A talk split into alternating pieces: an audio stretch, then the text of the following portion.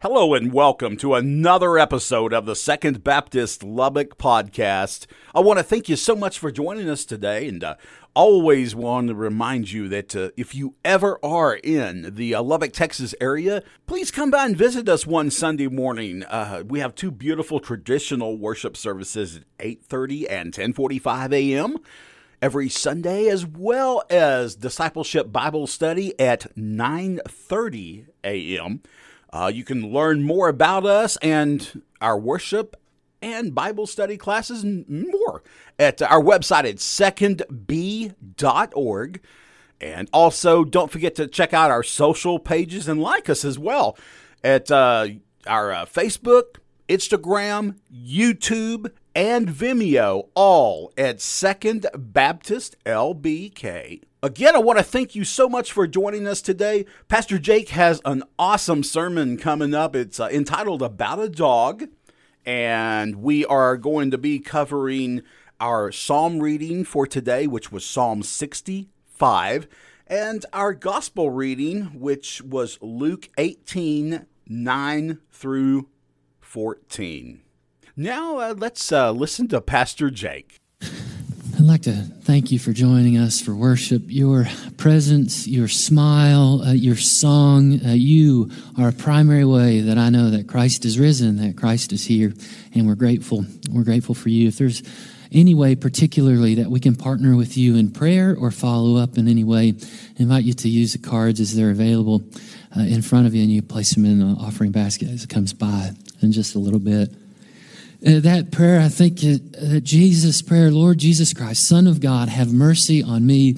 I think in a, in a world of new and shiny things, and I like new and shiny things. In a world of new and shiny things, sometimes it is that which is old, that which is ancient, which can be uh, that which is also lasting grateful for Lucy's voice in reading our, our scripture. Uh, wonderful the psalm that you read. It began with this note that I that I, I confess it can be a difficult one. And the psalm says is, is celebrating answered prayer. And certainly there is uh, much to give thanks for, particularly the euphoria of what it can be like when, when prayer feels as though it has been answered. And yet, I think uh, one of the foundations of this church, one of the tremendous opportunities and privileges and responsibilities that we have, is to be with one another, particularly in the face of unanswered prayer. So it, it, it, can be difficult that the psalmist begins this way, celebrating answered prayer, when it seems even at times that we live in a world that you might characterize as unanswered prayer. And I think Jesus picks up on this dichotomy here in, in, in, this parable, suggesting that the one, the, the religious one who offers a very well thought out prayer, at least in some regard, that prayer goes unheard, unanswered. And yet there is the chief executive non smoker at Philip Morris. And his prayer seems to go heard, answered. This is a, a, dynamic tension, one that I think we do well as a community to hold space. Uh, to, to commit to one another, particularly in the face of unanswered prayer. Now, uh, generally speaking, as a pastor, you probably don't want to air other people's laundry in front of the congregation. Well, there are people in this room who have told me their best prayers happened on a golf course. Now, let me tell you, what I do on the golf course is the opposite of prayer. and yesterday morning, just there in this very room, the Watt family poured the ashes of Ardell and Hardy Clemons together We walked into the columbarium and, with prayer and song, laid our late pastor and his bride to rest in a beautiful, wonderful place uh, just out here. Hardy and Ardell are they're Psalm one kind of people, oak trees of faith.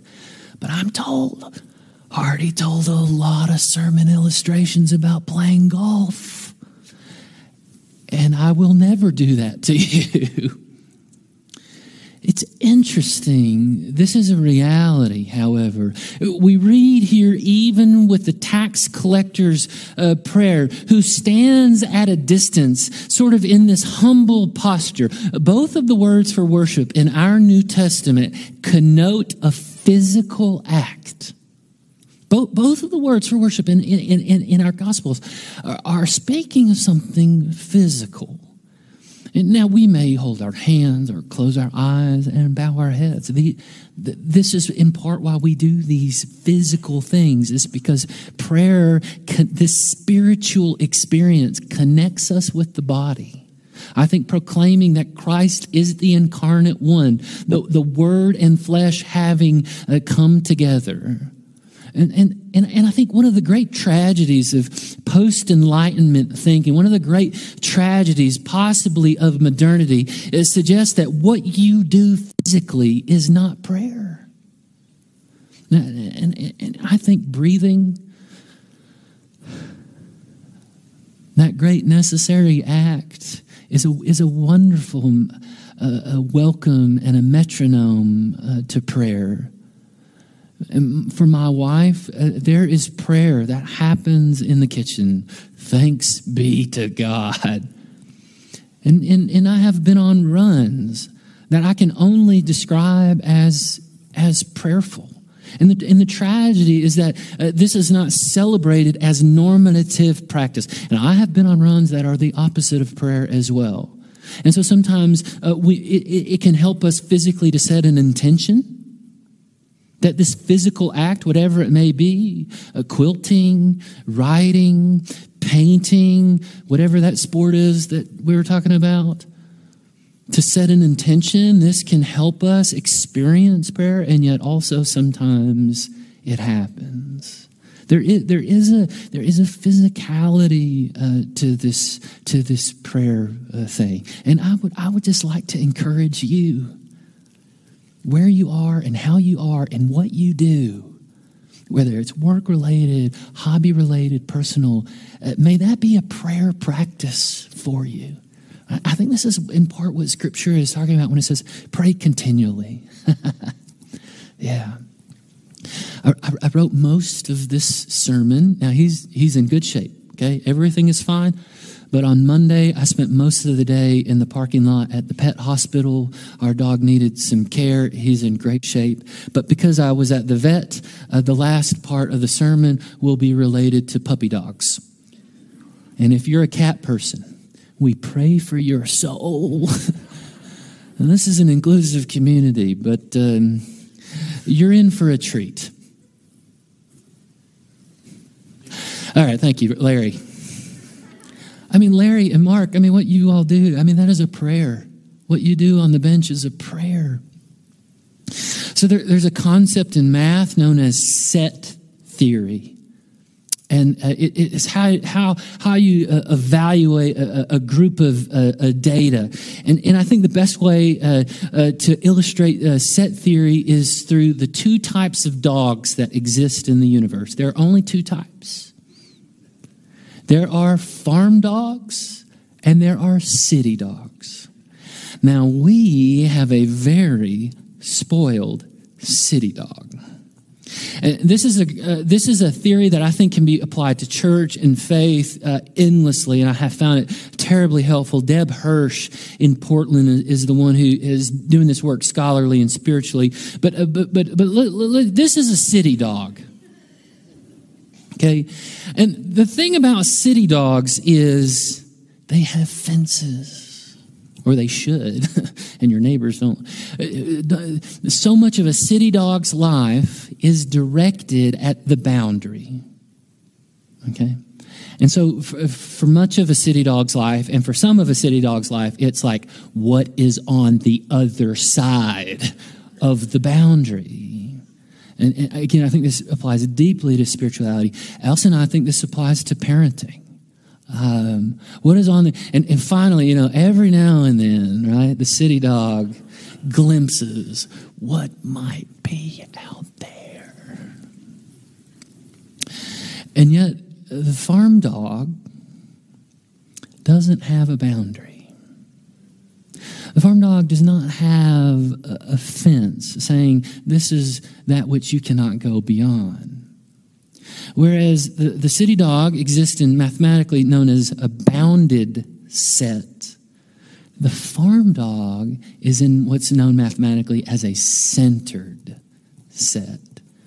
The farm dog can go all the way as far as he or she wants and any direction, knowing, knowing that at a certain point he or she will head back home.